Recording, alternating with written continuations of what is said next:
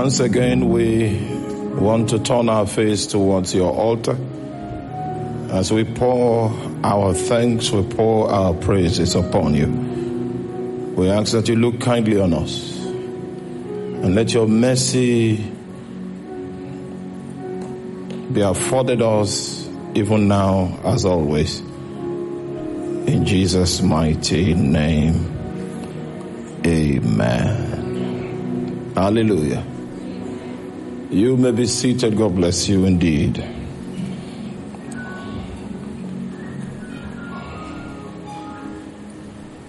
So yesterday we were trying to do basic definition of terminologies and we were so um, determined to differentiate between success and fruitfulness.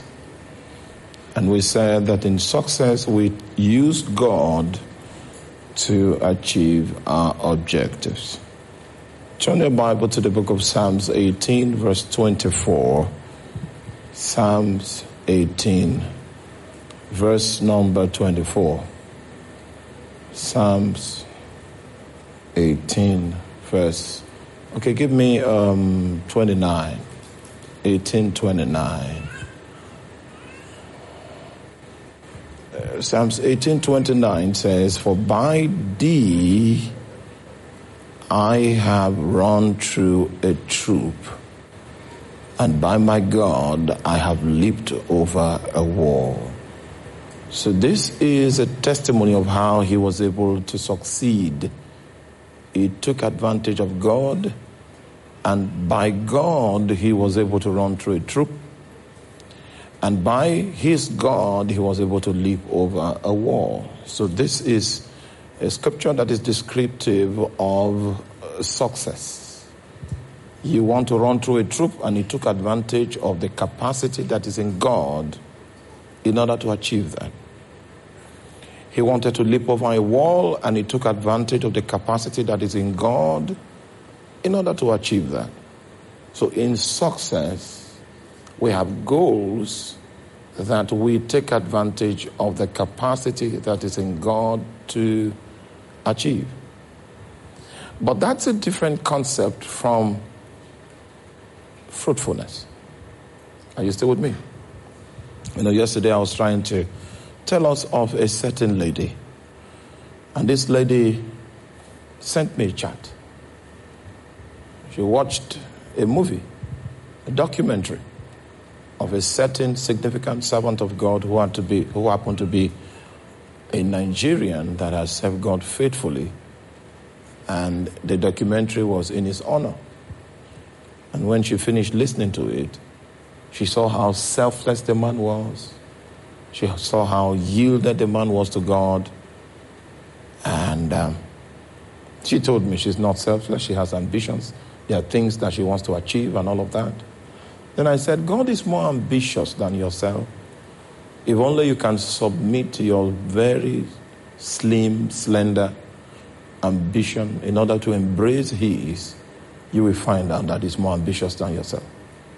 Then she now said, What about my plans? I have a plan to set up a business. I have a plan to, I want to do this, I want to do that. Um, then I told her that Planning is idolatry if we have not yet secured the will of God. When you secure the will of God, then you can now begin to plan around it. Are you there? Planning in its own by itself as a fruit of the soul is tantamount to idolatry. What are you planning when you have not had God? Your life is supposed to derive from the Spirit of God. You have the authority to begin to plan. So planning is not primary. Planning is secondary. Are you still with me? Planning is what? Oh, you are weak. I think, are you fasting? I don't know. Was there a proclamation that, Amen. Please help me tell your neighbor, your neighbor is not aware because he's planning. He's planning something. you know, one of the most dangerous things in life is for you to succeed in your agenda if God allows you to succeed in what you have planned for yourself, it's dangerous. Because if you are in the wrong direction, we should not be talking about speed.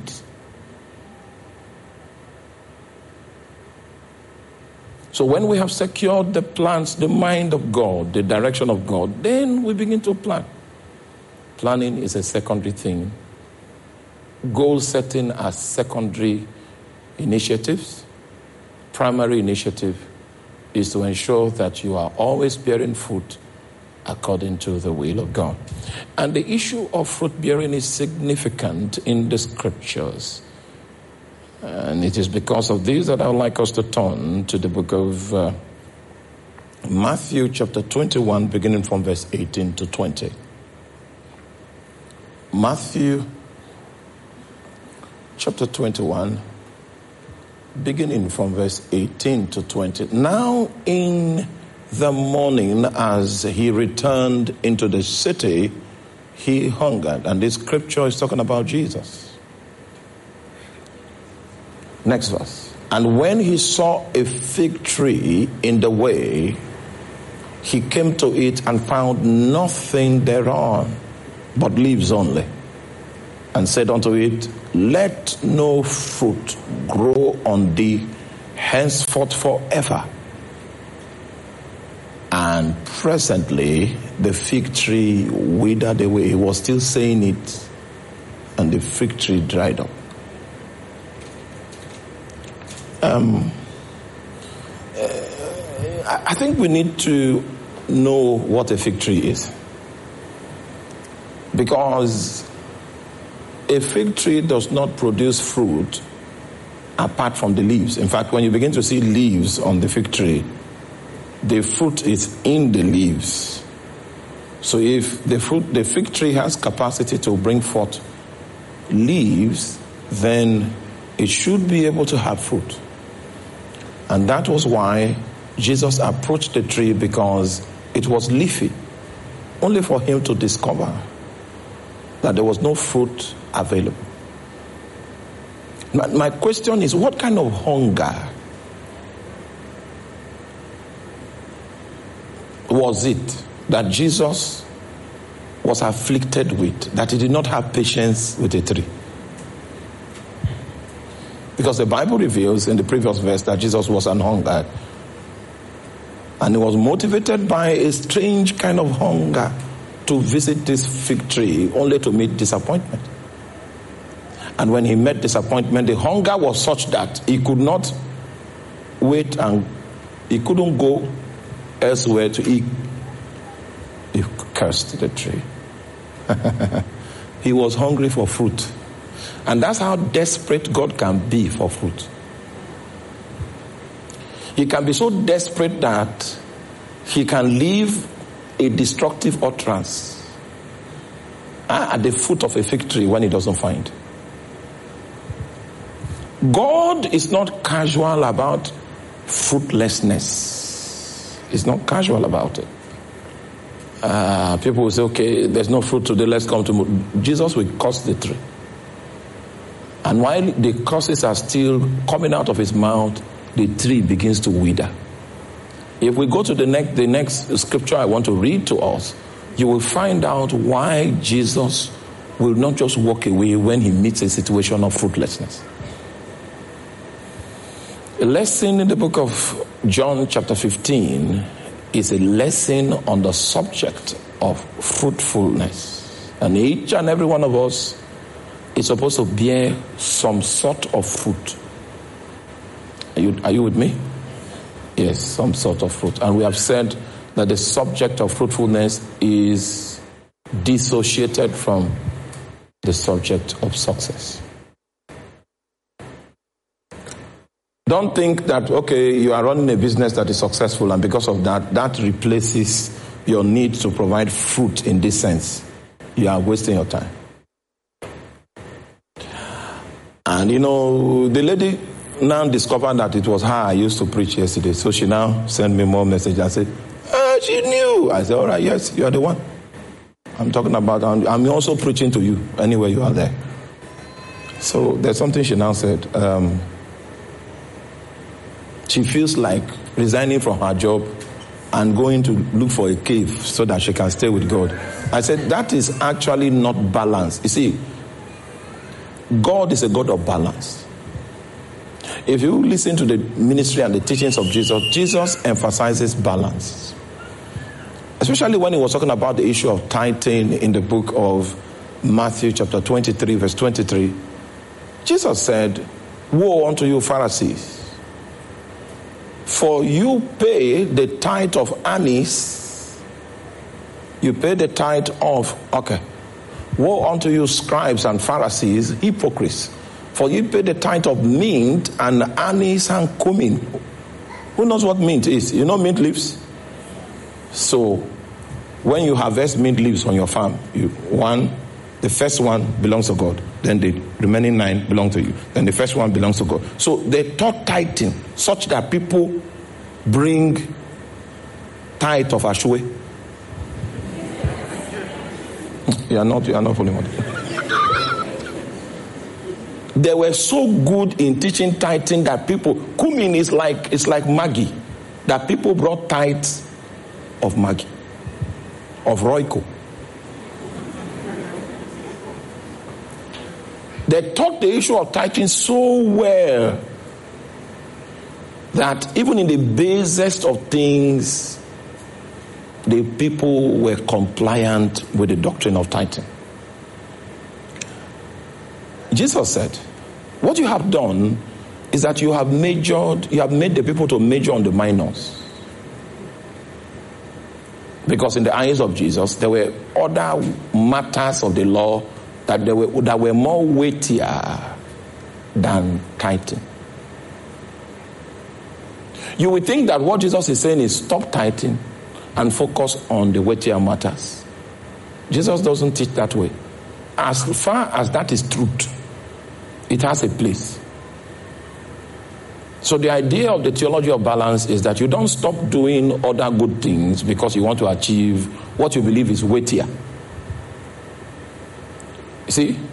And I've omitted the weightier matters of the law, then he mentioned a few of those weightier matters judgment, mercy, and faith.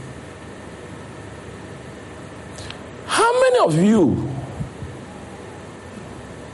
seated here today or listening to me online have, has ever considered that judgment is a weighty matter in the issue of doctrine? Judgment.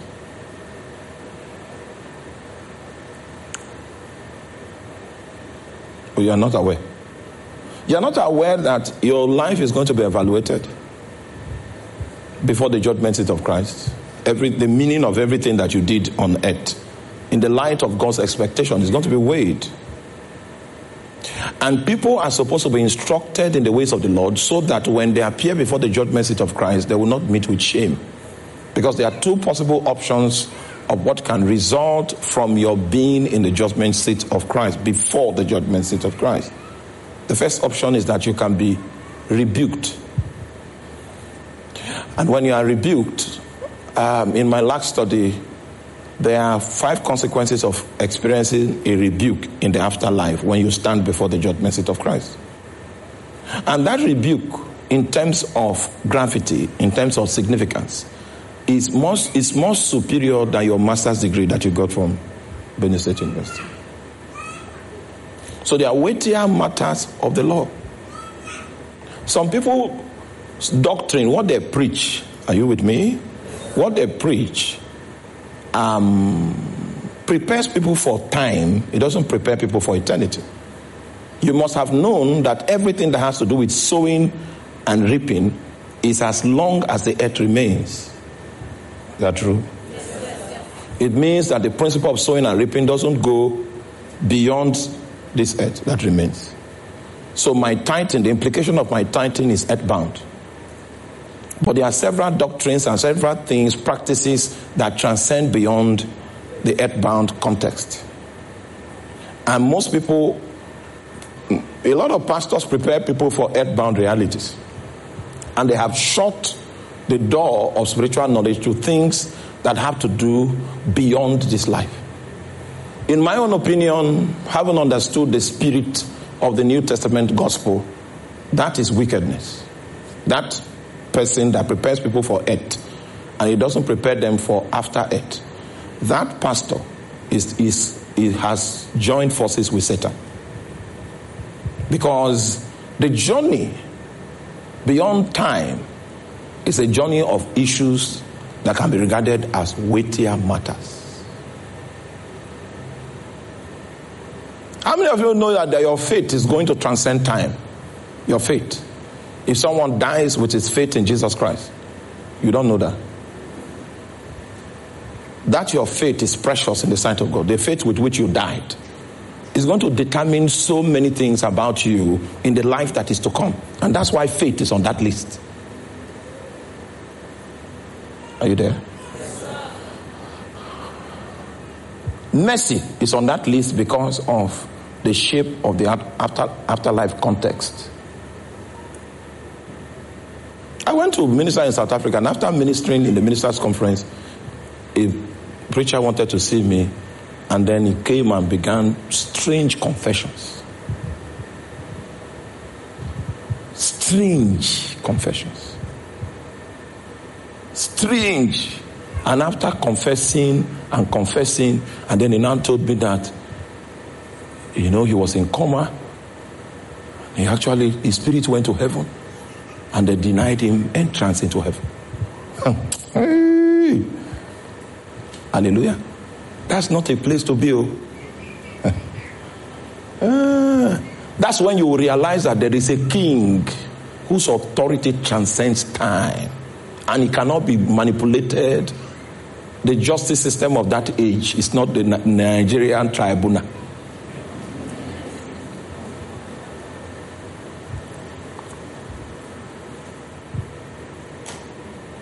When you see a man that is instructed in the issues that pertain to his journey beyond time, he lives a life that is restrained. It's not because he can't go full length. He is cautioned by the knowledge of God that governs that state of existence, that journey of reality. Is governed by it. So there's a lot of restraint that is put upon him, even though he has ability to do and undo, especially if he is wealthy. You will see restraint upon him. That is a proof that he has been well instructed in weightier matters. The person preaching to you as a pastor that is always talking about financial and material blessings, and 60% of the time that's what he's talking about. He has joined league with Satan to defraud the people of God.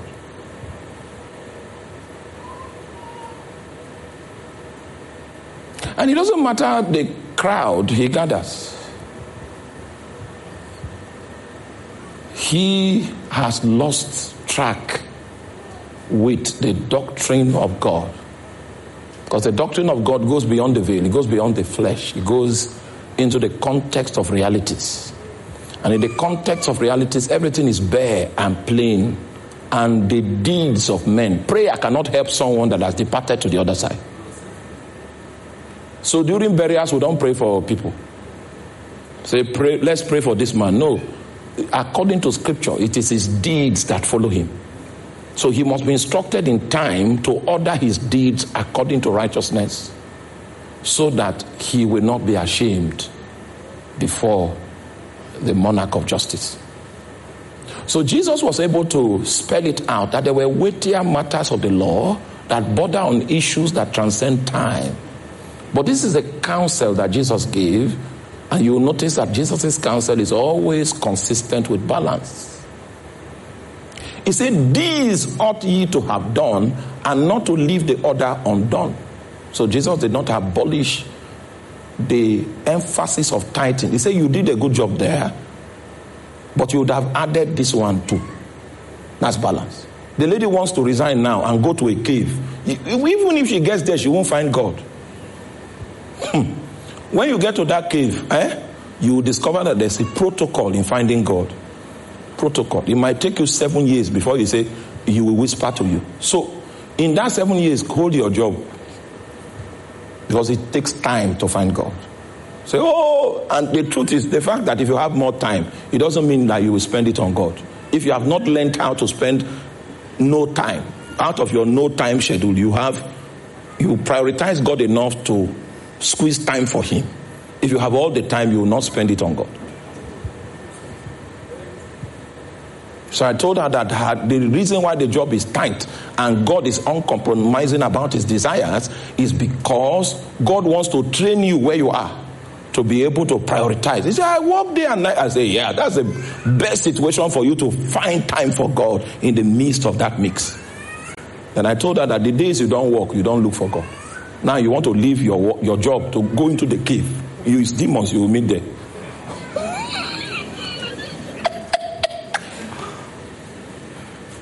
If you are still with me, say amen. amen. Are, are you following? Balance. Balance. God needs representatives in that your workspace. You have heard my story. If anyone is supposed, going to leave a secular job in order to follow God on full-time basis, he must hear God demanding that from him. If not, if you do it in any other way, you didn't do it for God. You want to leave your practice as a doctor in order for you to come into full time ministry. Jesus must tell you that.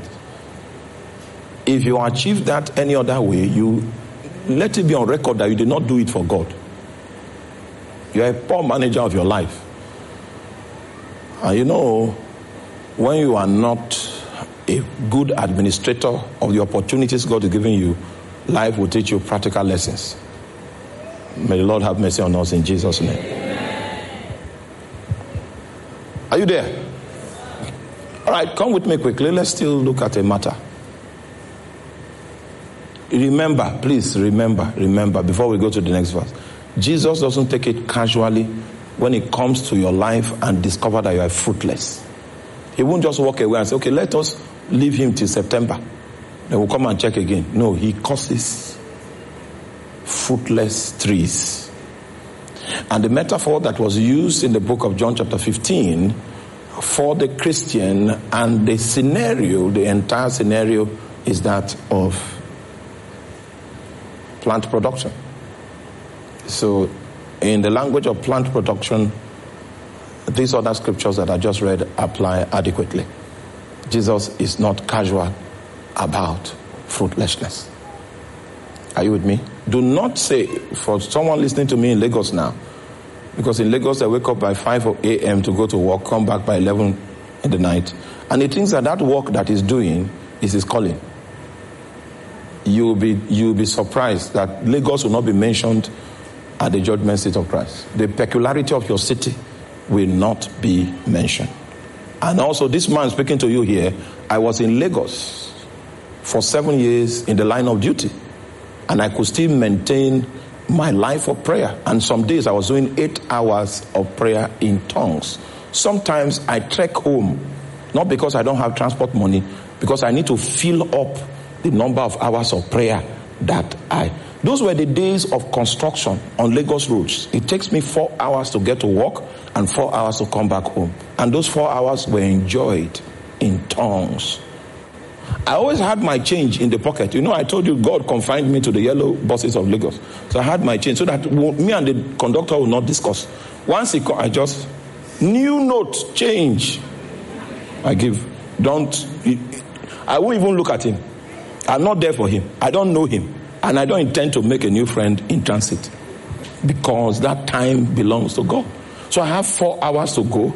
I have four hours to come back home. I have eight hours. If by any means something happens and I was not able to secure my eight hours, I will trek so that before I come back, I finished eight hours. I was doing eight hours doing active work that involves physics and mathematics. Yes, it was as mentally tasking as it was physically tasking. But I still was able to achieve eight hours of communion with God on a daily basis. In that, your Lagos. A man will always have time for what is important to him. If you love a lady, you just discover that in that time that you don't have, say you work in a bank, you work late, you give her three hours. The time is not there, but you will see yourself.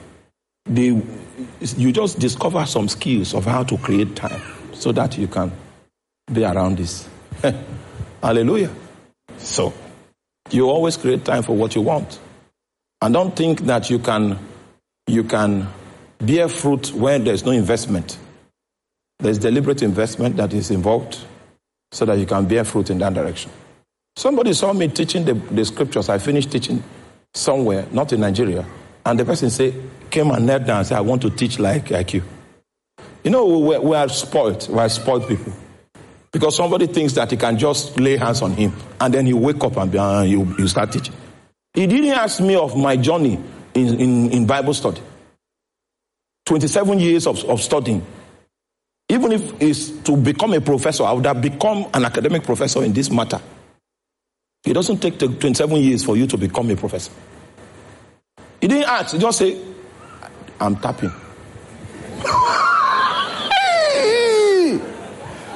Ah. Ah. Korea.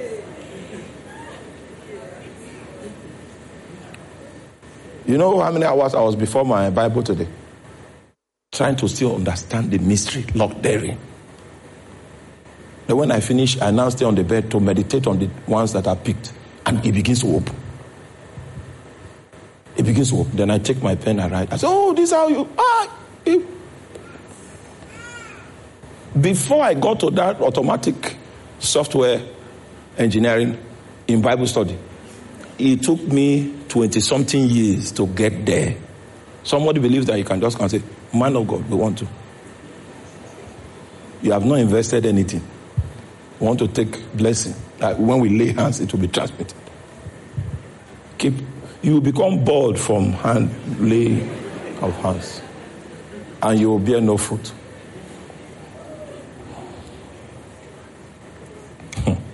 Luke chapter 13, verse 6 to 9.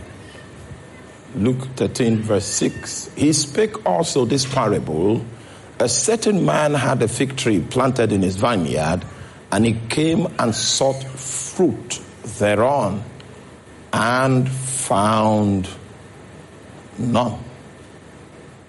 Then said he unto the dresser of his vineyard, Behold, these three years I come seeking fruit on this fig tree, and I have none. Cut it down.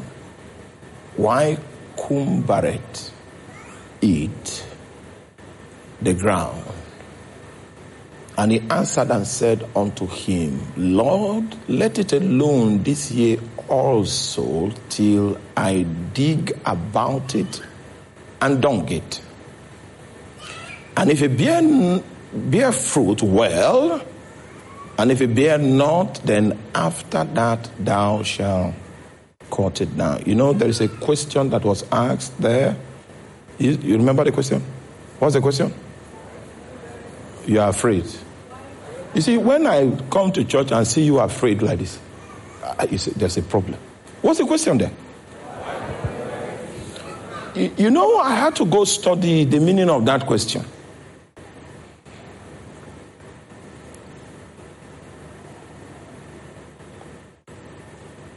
Why cumbereth eat the ground? So the passion of the owner of the vineyard is the productivity of the ground. I know that the ground has potential to produce. I know that the ground has capacity to produce. The problem of lack of production is the fault of this tree. So, if the tree is not producing, what we, let's remove it because it is blocking the possibilities that the soil contains. now, this is how it was rendered in the materials that I consulted. Why cumbereth it the ground? First meaning, why make the ground of non effect? So the lack of translation of the potential of the ground is uh, the inability of the tree to be fruitful. The ground has been tested and trusted. Its capacity is not in doubt. But the problem is we put a wrong tree on the ground. It is making the ground of non effect. Another material, of the materials I consulted, is translation of what that question, why cumbereth it the ground means, is that why have you allowed the ground to be idle?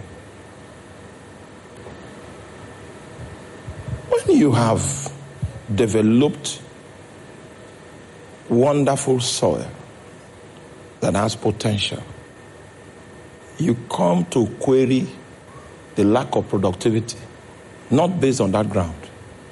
You see, this tree you have planted there is making the ground idle, is covering it and blocking the potential of the ground. He said, cut it off.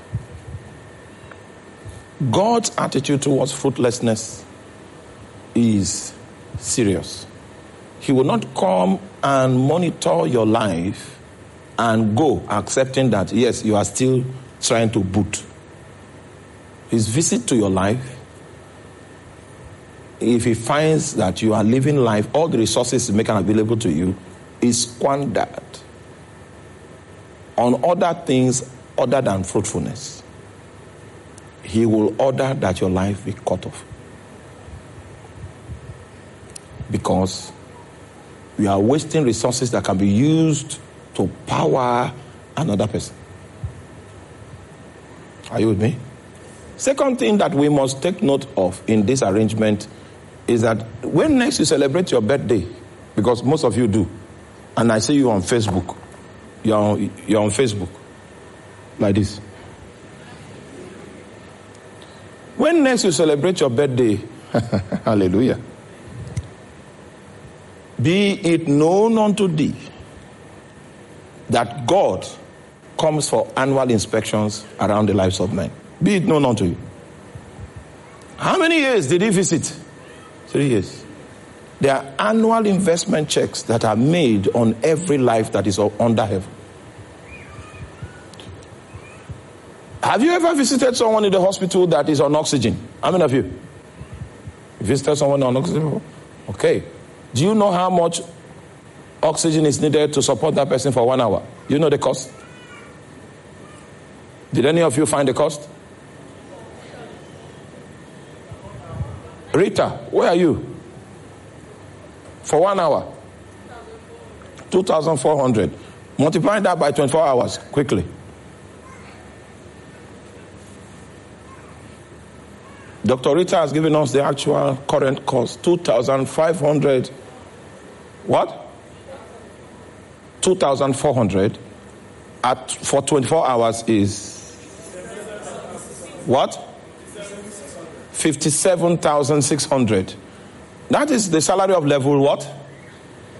In the public service. Please help us with all the details. Who, who is a shrewd public servant here that has labored in that corridor? What? Level level 8. The, that is a monthly salary of a level. That means a level 8 person cannot afford oxygen for 24 hours. $60 per, per day. What? Level 8 salary is not up to $60. Thy kingdom come, thy will be done on earth as it is in heaven. Are you there? It means level 8, a level 8 worker in our public service system cannot afford oxygen for 24 hours. So if God is squandering 76,400 naira on you for every 24 hours, it is because he is hopeful that you will bear fruit. And if by, at the end of the day there, there's no possibility of nothing coming, he say you have cumbered. You have made the resources, the oxygen that you were given, you made it fruitless. It was idle. It didn't produce. He won't, he, he will not just say, I'm angry. No, he will cut you down. We went to pray for a colonel. They say he was afflicted. So our usher here called me and said, Please, my uncle is dying. We rushed there. And I laid, raised my hand to lay on him, and I saw a recharge card of MTN. How many of you still know the recharge card? You know recharge card? I saw recharge, MTN recharge card. So I, I calmed down. And you know what the Lord told me? There's no credit on, on this man. That prayer you want to use zeal to transmit, no, there, there's no credit. You can't make a phone call if there's no credit on your phone. This man had opportunities to be fruitful. He decided not to be. Your prayer will not change anything. The verdict is already sealed. And meanwhile, normally when we go for prayers like that, we, we say, God, I, I'm your friend now. Can't you, because I came, can't you do? He said, Oga, this matter has past friendship. This man has no credit.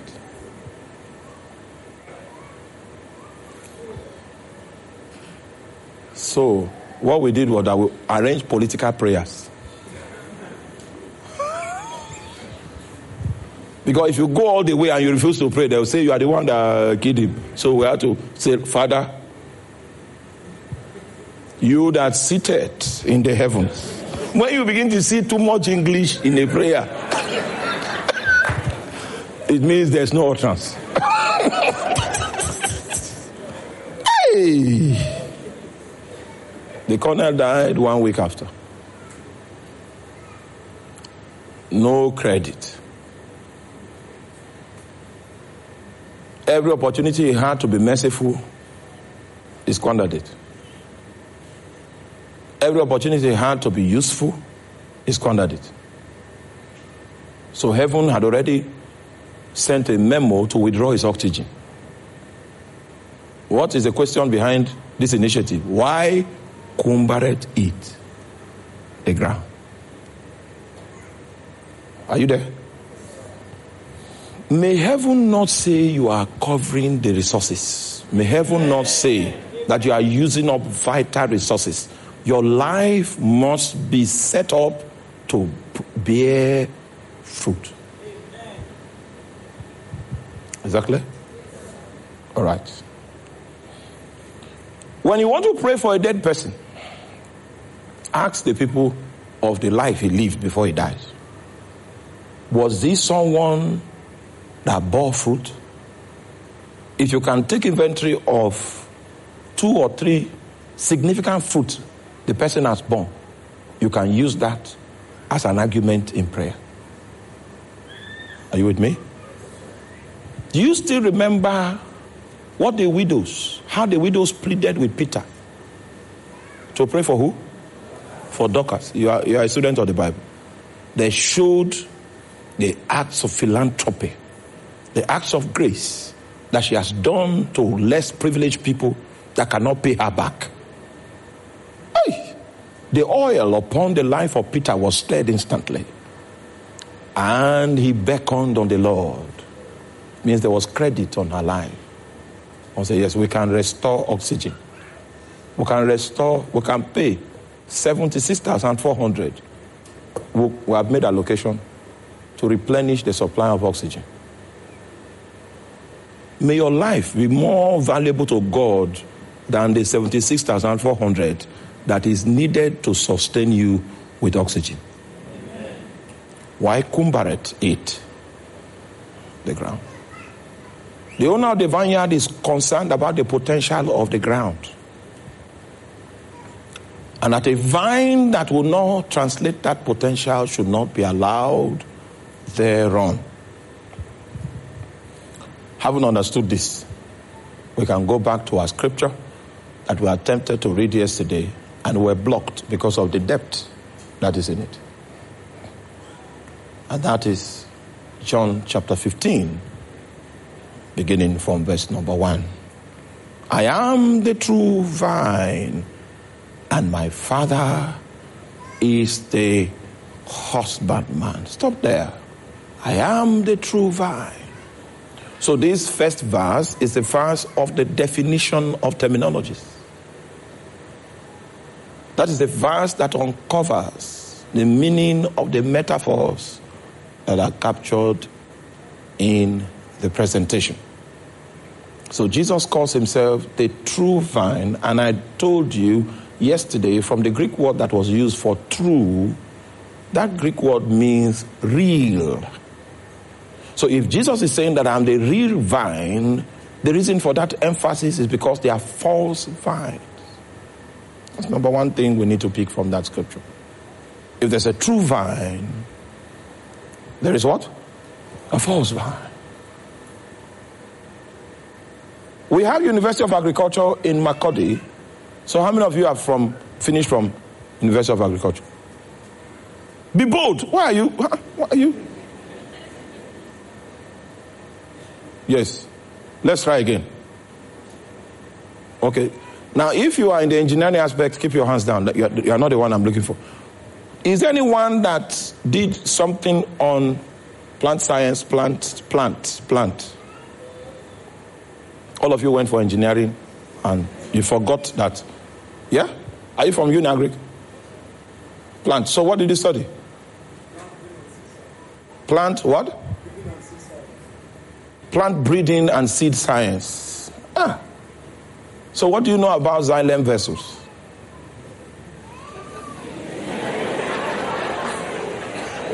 You see, in my study today, you guys are not. you guys are not here. Hallelujah. I'm just trying to analyze the scriptures. Jesus said, I am the vine. Then, if we go the way of agriculture, what exactly is unique about the vine? It contains the xylem vessels. And the xylem vessels transport and stores water and water soluble nutrients in vascular plants. So it's the xylem vessels that transport soil water. And because water is a universal solvent, when water comes on the soil, it dissolves nutrients into itself. So the avenue through which the plant can be sustained is through the activity of the xylem vessels. It picks up these nutrients that are dissolved in water and it sucks them in.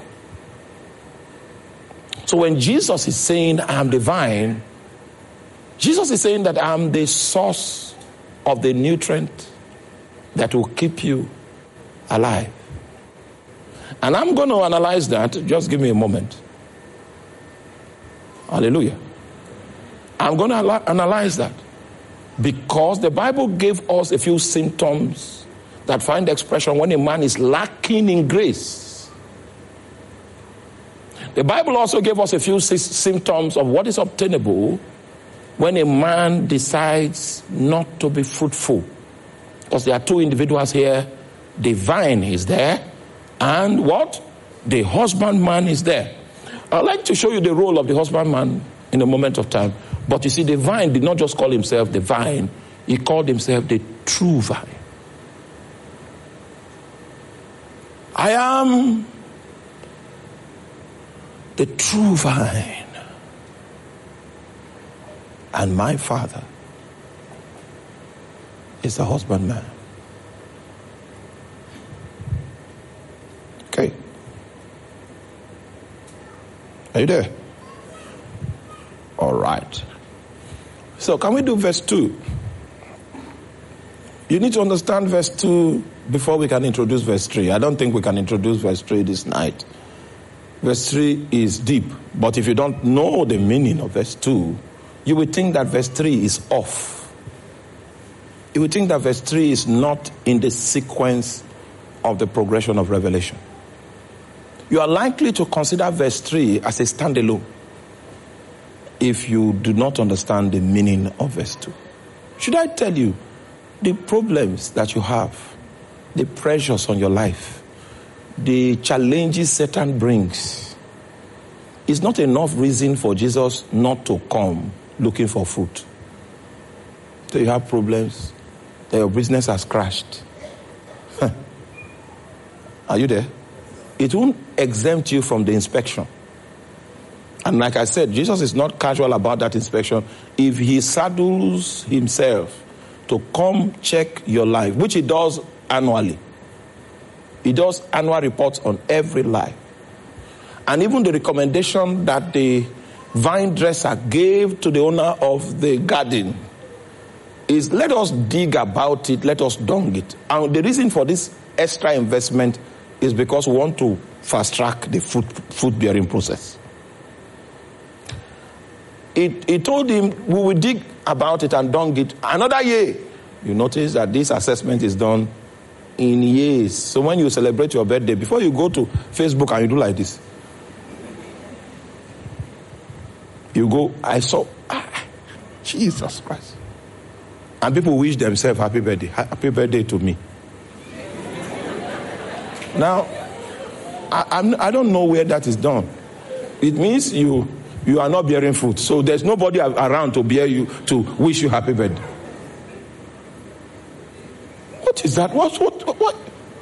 Happy birthday.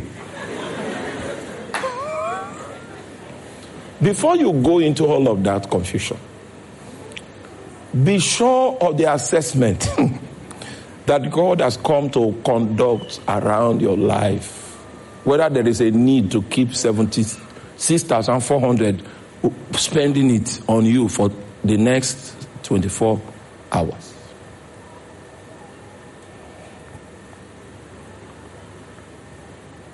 Come back, come back. I need to hit you hard so that you wake up. The intention is that you, you are not allowed to live recklessly like the average believer on the street. That doesn't know that there's an expectation on his life. He thinks that the reason why he's living here is to run the rat race like unbelievers and to compete with them for relevance. Ah, if you squander your life that way, you'll be disappointed. Yes, you were employed with other doctors, but you're a Christian doctor. You need to find out there is a reason why God gave you the employment. Anything God allows in your life is an opportunity for you to bear a kind of fruit. Any challenge. Oh, you are having challenges, marital issues. There's a fruit that is lacking. God analyzes every situation from the perspective of fruit. That this will be an enhancement for fruit bearing. And that's the reason why He will allow it into your space. Are you there? And I, you know, I told you there's a difference between pursuing ambition eh, and bearing fruit. The one thing about pursuing ambition is that ambition is conceived in the soul. Ambition is pursued with human energy. The quest to attain to the requirements or the goals of ambition can require that you will break the principles of righteousness. Are you there? Ambition is a vehicle to advertise self. So the motivation for ambition is to put self on the stage so that self can be recognized.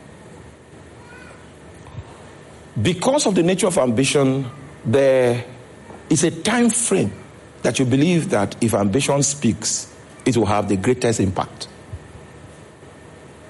Hmm. But if the objective is fruitfulness, you cannot even tell when the fruit will begin to comfort. All of that is in the hands of God. So you can't boast about the process. You can't boast about the outcome. Are you with me? It is because of the process that is unpredictable, that is held under the government of God, that people become fake. They circumvent the protocol and they try to make themselves relevant apart from God's vision. Are you with me? Like I told you,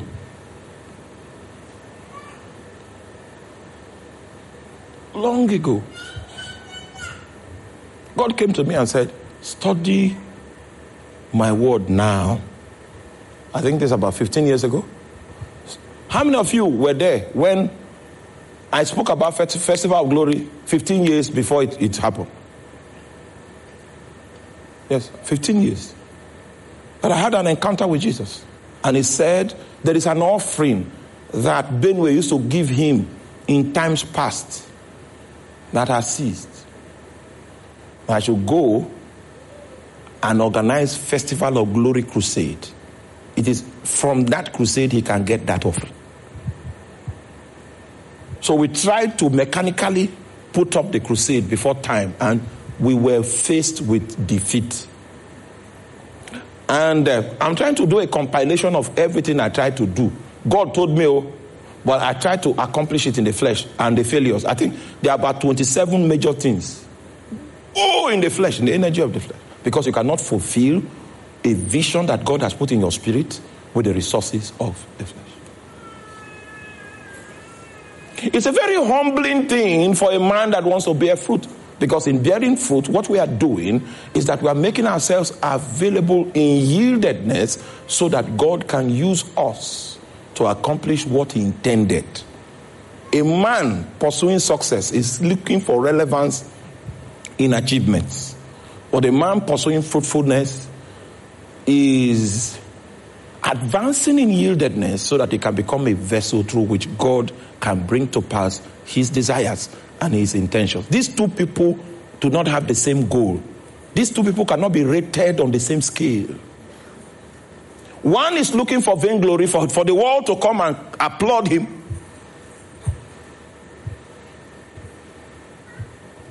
And another one is willing to wait until God's will find expression in his life. One is is a in, intercontinental ballistic missile is looking for expression. Even if the resources by which he finds this expression are rooted in the flesh and wickedness and darkness. He will cover that aspect of the story and say, I emerged. And all is to the glory of self, falling self. But one knows exactly what God wants to do, and he has come to the knowledge of the fact that he cannot accomplish these things with human energy. It takes yieldedness, and no flesh likes to yield under the authority of another. My first question to you is this Has God been speaking to you? Did he show you anything at all? Because our God is a showing spirit. He shows things. He said, Call unto me, and I will answer you, and show you great and mighty things that thou knowest not. Are you with me? It means it is beyond your comprehension. When God begins to take you in his visions, it is not something that your mental faculty can handle. It's not within the scope of your expectations. It takes you outside of the box. The things he shows you are not even in line with your areas of competencies. If what you said God showed you is something you have ability to do, it's not God that showed you. If what you said God showed you is something that you can fulfill alone, it's not God that showed you. The visions of God are not individualistic because God sees nations and generations. So anything that God commissions has a touch of nations in it, it has a touch for generations in it. It is bigger than the soul of one man. And that's why no effort of man can bring it to pass. If a true vision is implemented, so many lives will be blessed, so many people will be touched. And it has the capacity to keep flowing as a river of positive divine influence on the lives of men, generation after generation after generation. Embedded in that thing that God showed you is the shaping of many other people that you will never meet in any other way except by the implementation of the fruit that is tied to that seed that you have received.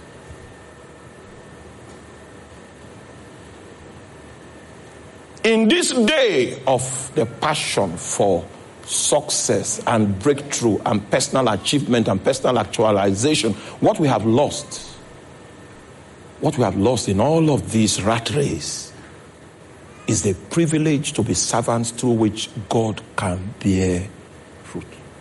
The responsibility of fruit bearing is not of the stem, but of the branches. I am divine.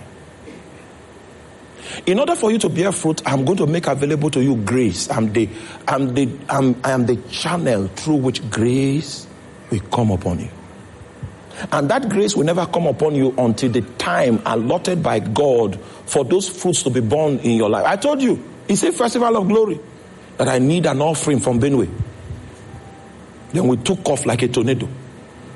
And we were humiliated in a way that was designed to create a permanent injury on flesh. Permanent injury. The, le- the lessons we learned by the humiliation was enough to put flesh on that check. That if this thing is going to be, it's not going to be by power. It's not going to be by might. It's going to be by the Spirit of God. I'll tell you the truth. We tried to do God's will in the flesh many times, about 27 major times. That's enough time for you to learn that it's not by power. Hey, don't ever think that the fallen man is not a strong man. In fact, God said it is possible for the fallen man to weary him. God is trying to weary that flesh so that when I renew your mind to know that God will never accept flesh, He will never choose flesh, He will never empower flesh. So when He gives something in the spirit, you need to wait on Him to empower you through the same spirit to bring it to pass. And that's not a good recipe for the flesh and for the fallen man. My pastor friend, a friend of mine, it's a pastor, he told me that he saw himself in a vision. That he was putting on agbada, lace, white. And the hand of God was upon him. He manifested anointing on another level. So he went and sold lace. I say, you, you have white lace. I say you have prolonged the days of the manifestation of that vision. God has weighed you in the balances and seen that your handle on the flesh is still very active. So you will, you will journey, you will journey. Ah, you will journey. You will. He told, me no, that these things, the reason why God showed is so that we can also participate. And then he now sowed the lace. And that day, Satan struck.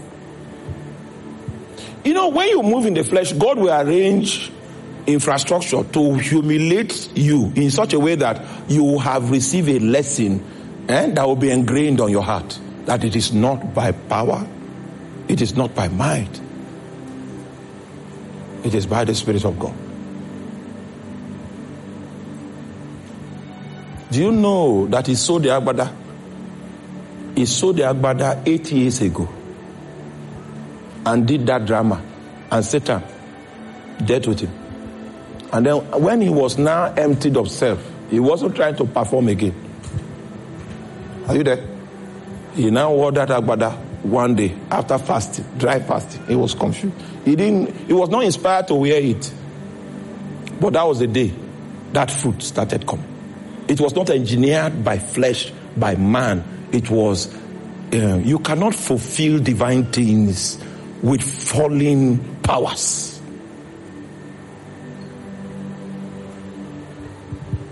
Took 15 years. I was praying over Festival of Glory. 15 years. So why did you have to show it 15 years ago?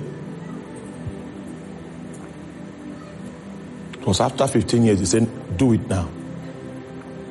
And the year we now went to do it because he instructed, it was possible. The fruit that God was hoping to receive started coming from the land. Before we knew it, it became an international meeting. We're already receiving signals. People want to come for Festival of Glory. People that have never been to Nigeria ever in their lives. So God saw those nations when He was asking us to set up that altar. But He will not allow us to set it up in the power of the flesh so that no man will be able to glory. I am divine. And that's the support infrastructure that ensures that your insufficiency will count for nothing if you know how to yield. I am divine. And my host, my father is the husbandman. Verse 2 as we try to round up if we can. Every branch in me that beareth not fruit, he taketh, he taketh away. This is the father's job. The father is sensitive to productivity such that he knows that some branches, some branches have challenges. Some branches want to be chopping nutrient without translating to fruitfulness. So he zeroes on the unproductive branch and he prunes it out. He cuts it out. Don't don't cumber the resources. Because God is a very prudent personality. The question I want to leave you with before our next lecture is what happens because the Bible says we are the branches. So if the Bible is saying that every branch in me that beareth not fruit, he taketh away. The question I want to leave to you is what, what does that mean to a believer? Because you are the branches. And it will be the Father's preoccupation to take you away because you are not what? That's what I want to leave you with. Can you go and study it and find out what that aspect of that scripture means? Every branch in me that beareth not fruit, he taketh away. And every branch that beareth fruit, he pruneth, purgeth it, that he may bring forth more fruit. Now, you see, when pruning is taking place, it's like wounding. And he's doing that wounding on a productive plant in order to maximize his productivity. So we are going to study again what this gardener does to fruitful people. Most of you we call it demonic activity, that demons are on your case. But the reason why you are in that procedure is so that your capacity for fruit can be maximized. Can we go back and study and find out? Because this father we are talking about, this husband man, his sensitivity for fruit is on a high level. He knows that in a fruitful tree, not every branch is inclined to fruitfulness. What he will do is that he will just cut.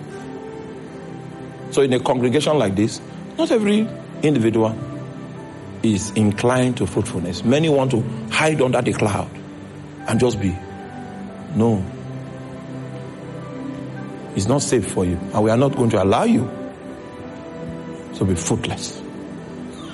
But I would like you to study it before the next lecture. What does it mean when the Bible says that the Father is going to cut off, is going to take away a branch that does not bear fruit? That is a danger. That is a danger that we all must be faced with. That to become the motivation for which we cannot be barren. That danger of being taken away. And it will interest you to know that taking away doesn't mean death. Because I, I see the way you are looking as if you are mourning. No, that's not what it means. But I want you to make effort to study it. He taketh it away. He taketh it away. He taketh it away. I just, when we came back from South Africa, we landed in Lagos. So we met some brethren and they were telling us about a great preacher. He was like number one preacher in Lagos those days. I know the name, but I will not mention the name. I, may mention the ministry. And those of you that are old enough, maybe you remember. There was a man. I will mention the name of the ministry off camera. Hmm. He had a threefold prayer point that he normally releases on crusade ground. I heard he was the first person that filled apart from Benson Idahosa, that filled Surulere Stadium in Lagos. It's when I went to Lagos this time I discovered that the man is still alive. He's not dead.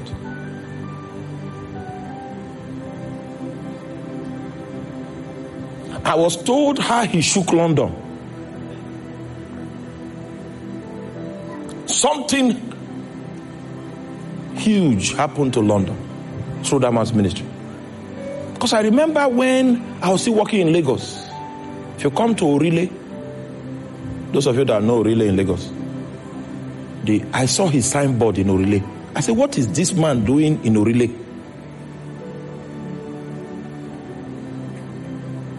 He has been taken away. is he alive? But when you are taken away, you know that grace that comes through the silent vessels is no longer available to you. You are still doing what may you may God educate you to know that there's the reason why why the presence of God is on your life is not tied to anything that you are doing on the platform. God will still leave you with those your gymnastics, but there'll be no presence, there'll be no grace backing you up. That's when you discover that without God, man is nothing. The greatest fear of any man that has experienced grace is for him to be taken away. God no longer plans with you in the economy of grace. You can still go through the motions like Samson, but the Spirit of God has left you. Your shout will not translate to anything your gymnast, there was a time if you begin to dance, people, Holy Ghost will move. That your dancing will be dry dancing. He take it away. He take it away. He take it. Should I prophesy to you? Let me let me speak in parables. Listen to me in the visions of the Spirit. There are many preachers, yea, even politicians, that the grace that God has put upon them, in order for them to be who they are, will be taken away. They will still be alive, but it is when that grace is withdrawn that you will now discover, in truth, that indeed it is not by power. What makes you great is the supply that comes from God. And God will only sponsor specific dimensions of supply because you have yielded enough and you are in alignment with his timing and seasons as a willing vessel. Then supplies this is the story of the rise and the fall of men, of champions. This is the story of the rise of leaders. And then people come into the glory of their calling and begin to squander the resources of visibility, the resources of favor, the resources of goodwill that the glory of their calling has produced. They squander it on flesh. What God does is he taketh away. It is for this that all true men must fear. That the great monarch is possessed with the authority to take away. Oh my. Oh my. It is only when I'm journeying to the heavens in transition that my garment should be available for someone else to take. Not that I'm still alive, and then God now reallocates the resources that is meant to galvanize me for more productivity to be taken. Can we cry? Do not take away. Do not take away. And Lord, make me a practical instrument for you. Use me, oh Lord. Lord, make me a practical instrument for you. Use me, oh Lord. Somebody sing, Lord, make me. Lord, make me. It's a prayer of devotion. Practical instrument for you. Use me, Somebody say it from your heart. Lord, make me. Practical instrument for you. Use me, oh Lord. Sing it from your heart. God, make me. Practical instrument for you. Use me, oh Lord. Elamamoko santeli makadeli.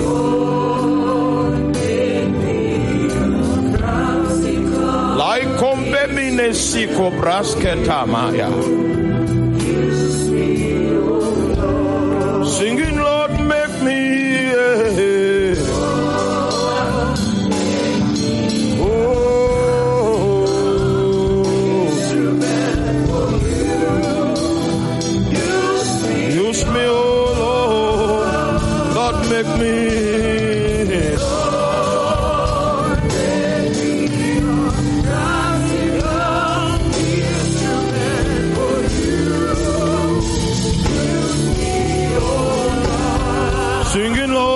Lord, make me, Lord, make me.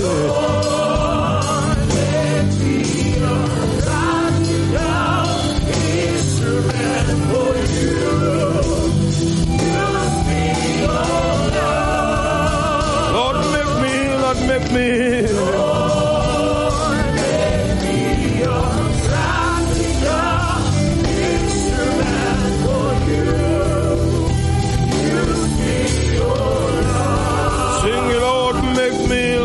Lord,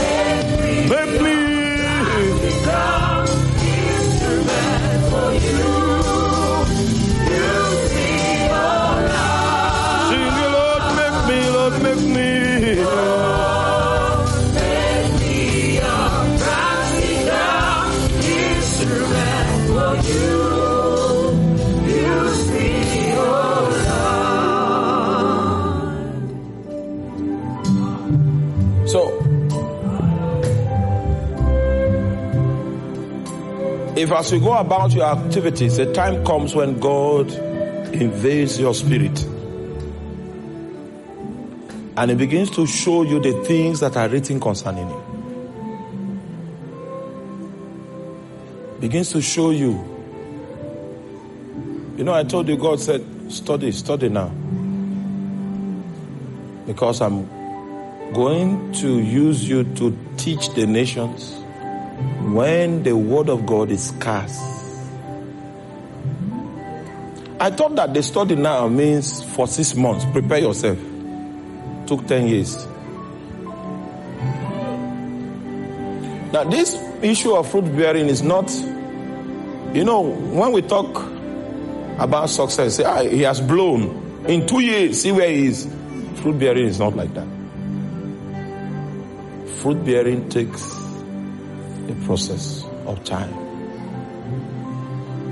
So that it become evident that those fruits are wrought in God, no flesh. The more fruit you see, the more humble you become. If we see you on the other side of pride, it's not fruit, it's ambition. Because God must have humbled you again and again before He will give you the power to bear fruit. so that no flesh will glory in his presence. If you see a man that celebrates victory too easily, his heart is shallow. He has not seen well. He has not seen well. He's, he's, um, he's a shallow man. He's a small man in a big body.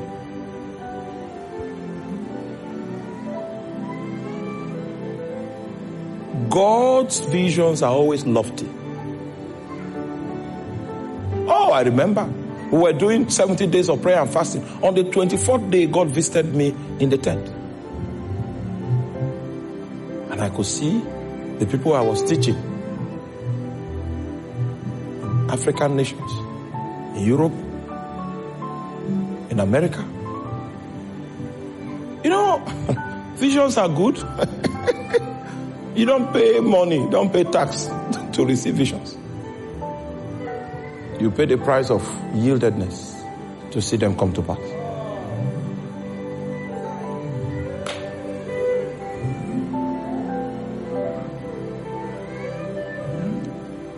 I saw the caption for a minister's conference and I knew that everybody going there was going to come under the influence of flesh. The, the caption was results. results. Have you seen such captions before? It means the, the people even convening the conference don't know what fruit bearing is. Results. Is that the parameter by which we measure?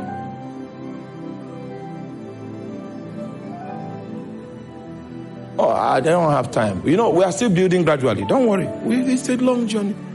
By the time we arrive at Romans chapter 6, you will see the things that you need to do in order for you to be in alignment to receive grace from the silent vessels. The principles that govern the things of the divine life are different from the principles that govern the world of men.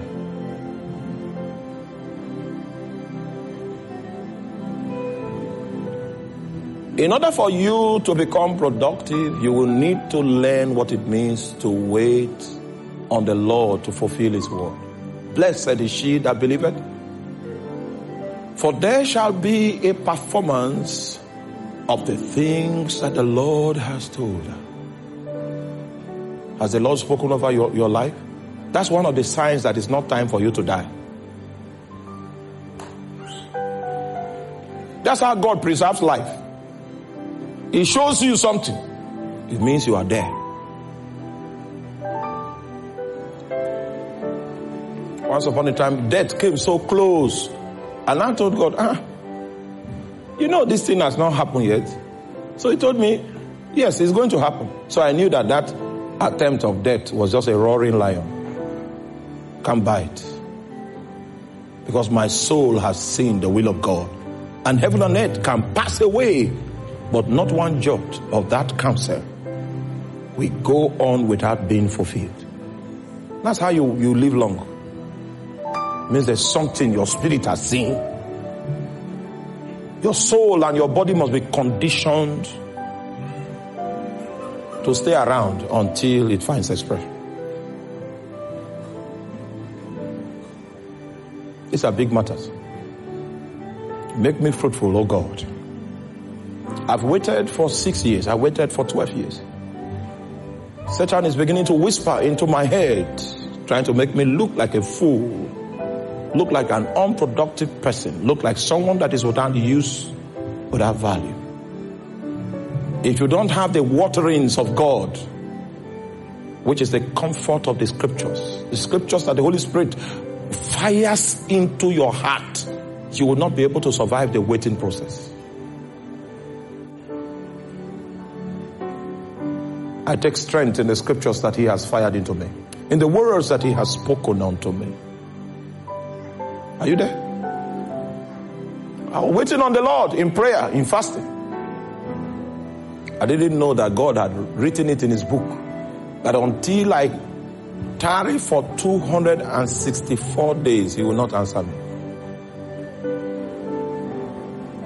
So when I've tarried for like 180 something, I was becoming discouraged and God spoke to me and said, I see that you are praying. That's what he, told me.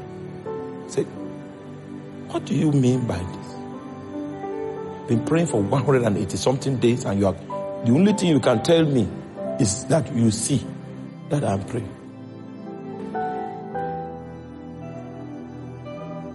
What he was saying was, I'm aware of your effort. But it happens to be that I'm a king. I have a schedule, a calendar of visitation for every man. And until the day of your visitation arrives on my calendar, I will not show up. Even though I see that you are praying. How many of you are you there? So you are not the only one that has fasted. I fasted more until I became sick, waiting for God. Because I knew by experience and by the scriptures that if I take off in the flesh like a tornado, it will not amount to much.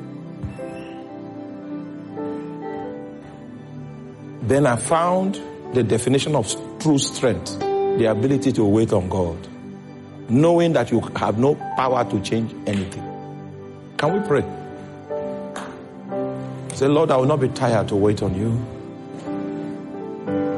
The attempts of the devil to bend my mind will not work on me. Because I know that you are not a man that you should lie. Neither are you the son of man that you should repent. Cry to him. I will wait.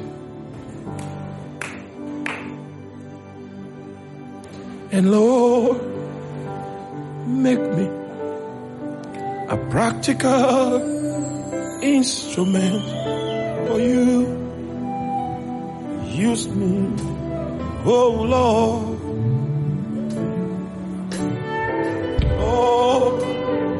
Make me